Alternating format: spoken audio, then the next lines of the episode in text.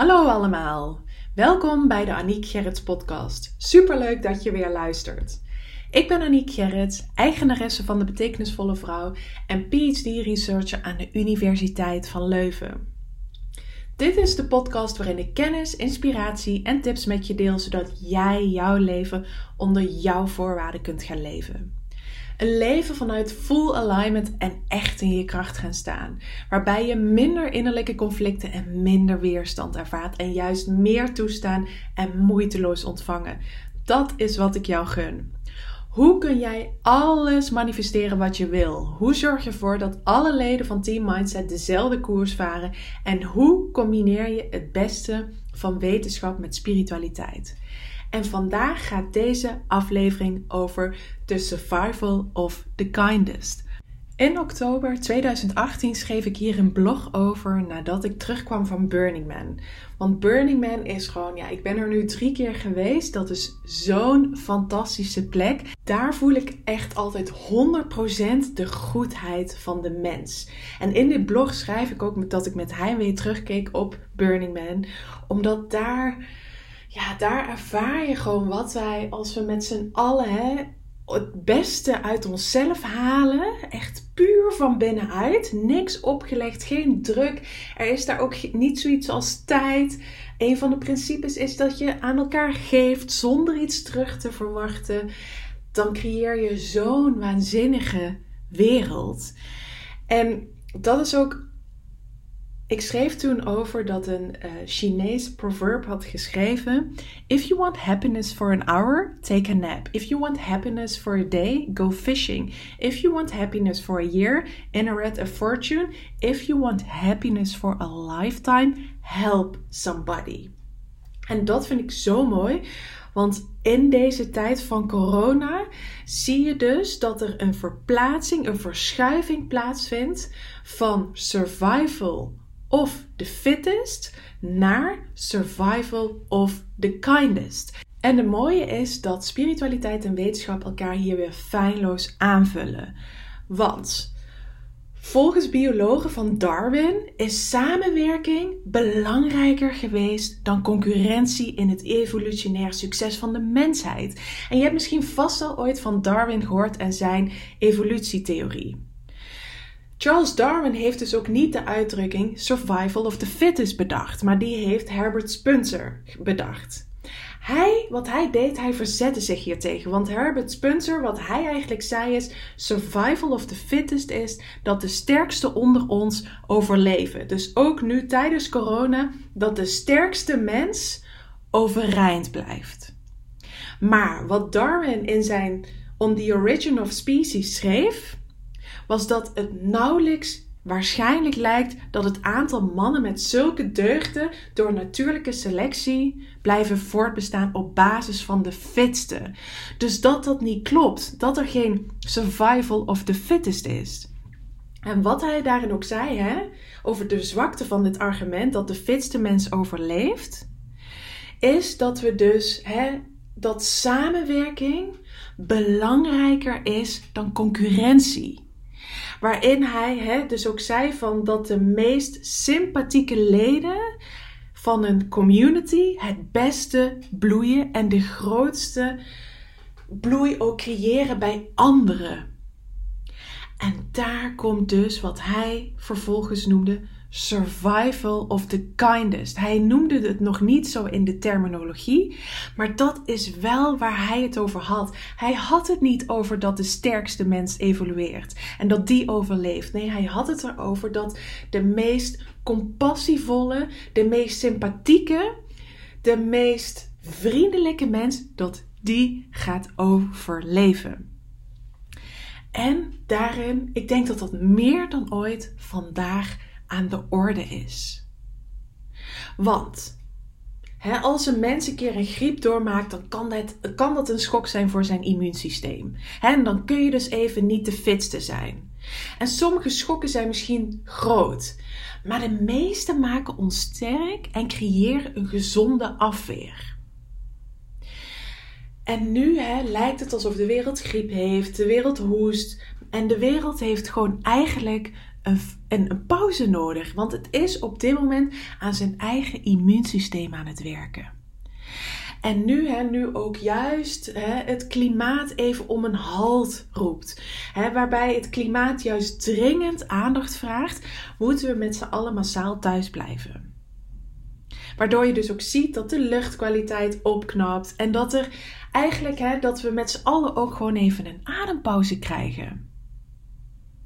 We kunnen dus ook nadenken over de natuur. En we kunnen ook geld sparen. We kunnen nadenken over onze relaties, over onze familiebanden. Want alles is met elkaar verbonden.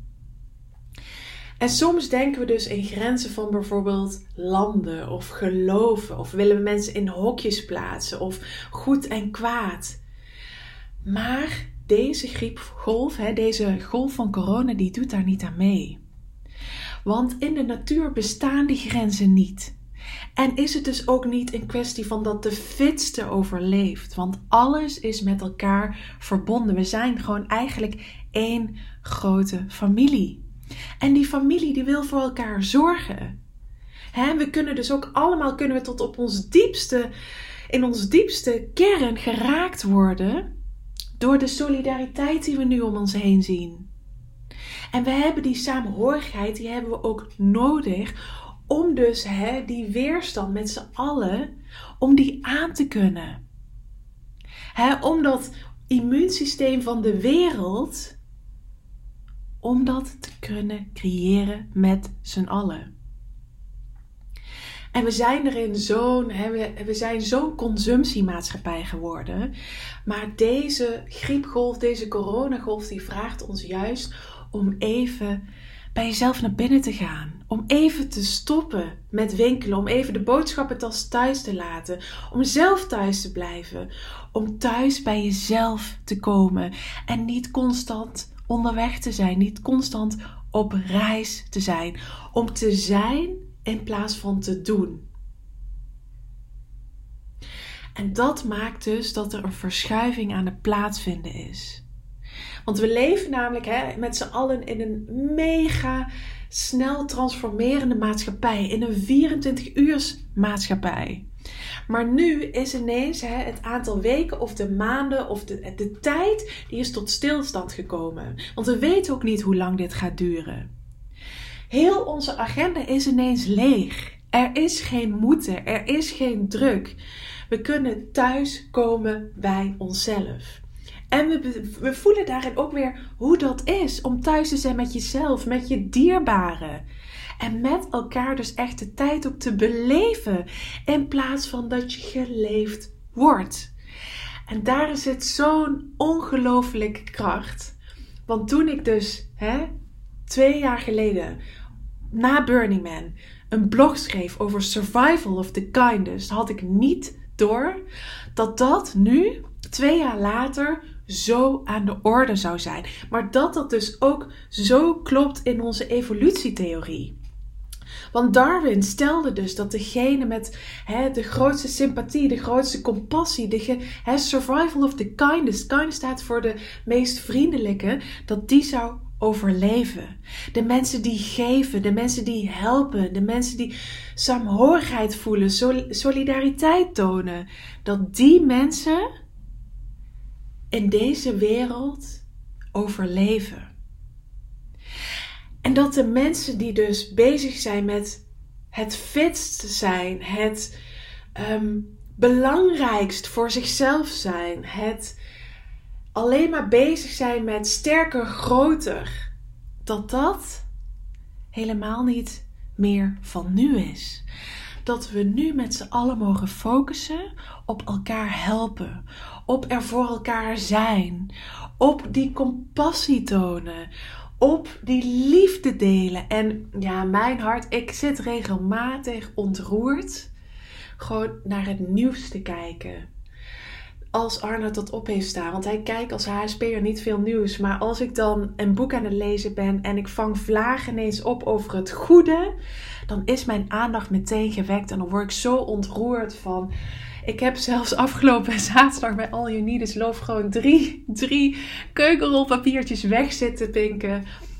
Omdat ik het zo mooi vond. Het raakt me zo tot op mijn bot. Gewoon die saamhorigheid, die liefde bij All You Need Is Love ook echt zo fantastisch. En mensen die nu beertjes voor de ramen zetten, zodat kinderen hè, daarin soort van spel gecreëerd wordt. Uh, een vrouw die in haar voortuin begon voor te lezen voor kinderen. Ja, dat raakt mij zo. En dan zijn we dus beland in het tijdperk van survival of the kindest. Want nu hè, gaan we ineens digitaal toenadering zoeken. We mogen elkaar niet meer aanraken, we mogen niet meer knuffelen. En daardoor ontdekken we dus, wauw, hoe ongelooflijk waardevol fysiek contact is.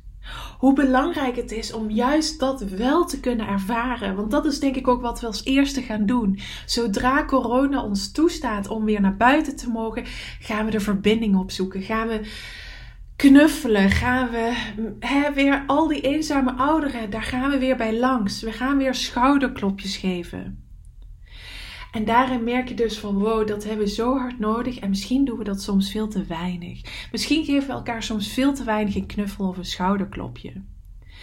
Hè? En soms ontdek je dus dat daardoor dat wonder van die kleine dingen, dat we die, die wonderen kwijt zijn geraakt.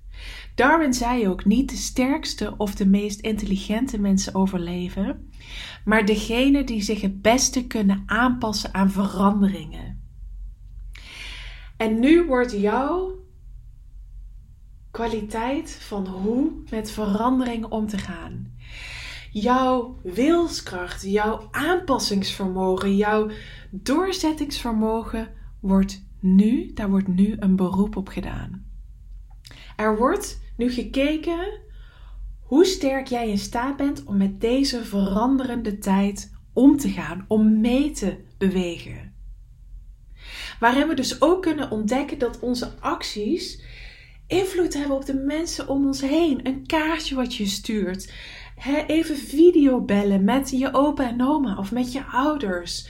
Ehm, even misschien wel ondernemers ondersteunen door nu juist iets bij ze te kopen. Ik heb bijvoorbeeld de reservering van ons familieweekend verplaatst naar november. En je moest dus weten hoe blij die vrouw was. Want al haar Airbnb-reserveringen worden op dit moment geannuleerd. Maar ik voelde, ik wil haar helpen. Ik wil haar die zekerheid geven dat we weer terugkomen. Want wij willen heel graag komen. Alleen mocht het nu in maart niet zo zijn. En zo kun je zien van we kunnen dat met z'n allen, kunnen we elkaar nu helpen. We kunnen mee in deze verandering. En we zijn daarin van elkaar afhankelijk. Het virus, het coronavirus, vraagt namelijk om zorg voor elkaar. En hè, om eventjes in de onthaast-modus, in de ontvangstmodus te komen. Dat je jezelf gewoon even ontzegt en er voor de zwakkere bent. En dat is de ondernemer die juist nu nodig heeft dat je iets bij hem of haar koopt. Dat je een bon koopt van hotels waar je heel graag zou willen overnachten in de toekomst. Dat je juist nu bij de bloemist bloemetjes gaat halen. En dat je die juist ook bij mensen gaat brengen die nu eenzaam zijn. Dat je juist een kaartje gaat sturen. Dat je juist even hè, met iemand belt om te laten weten hoe blij je met diegene bent. Hoe dankbaar je voor diegene bent. En ik raak hier nu gewoon oprecht, ik raak hier gewoon ontroerd van. Ik krijg hier gewoon zelfs nu tranen van in mijn ogen deze podcast. Omdat ik denk dat dit het moment is dat we elkaar zo hard nodig hebben. Dat we elkaar, ook voor elkaar mogen zijn. En ik mezelf ook echt heel erg het fysieke contact. En ook mijn moeder even een knuffel geven. Maar ik weet ook dat dit ons nog veel sterker gaat maken. En dat dit ook voor gaat zorgen dat de wereld dichter bij elkaar komt. En dat het weer naar de voorgrond brengt waar het echt om draait. en ik had helemaal niet bedacht dat ik emotioneel zou worden. En dat is wel heel mooi. Dus ik hoop echt voor iedereen die dit luistert. Sluit aan bij de beweging van Survival of the Kindest. Kijk wat jij kunt doen. laat alles los over wat moet. En probeer heel erg in die flow van expansion, van verspreiden, van liefde, van dankbaarheid, van ja, focus zoveel mogelijk op de medemenselijkheid, de zorgzaamheid, de behulpzaamheid. Hoe we, elkaar, hoe we er toch in deze tijd voor elkaar kunnen zijn. En ja, ik, ah, ik zit er helemaal vol van, omdat ik zo mooi vind wat er nu gebeurt. En ik geloof hier helemaal in. Ik wist toen nog niet in oktober 2009, of 2018, toen ik dat blog schreef, van Survival of the Kindness, dat dat vandaag de dag zo aan de orde zal zijn. En ik hoop van harte dat je mee kunt bewegen, dat het je dit lukt en dat je er dat je saamhorigheid ervaart, dat je medemenselijkheid ervaart, dat je sympathie ervaart, dat je liefde ervaart, dat je solidariteit ervaart, want dat is wat ik jou van harte gun. Dankjewel voor het luisteren van deze podcast en uh, ik ben heel dankbaar voor jou. Dankjewel, dankjewel, dankjewel.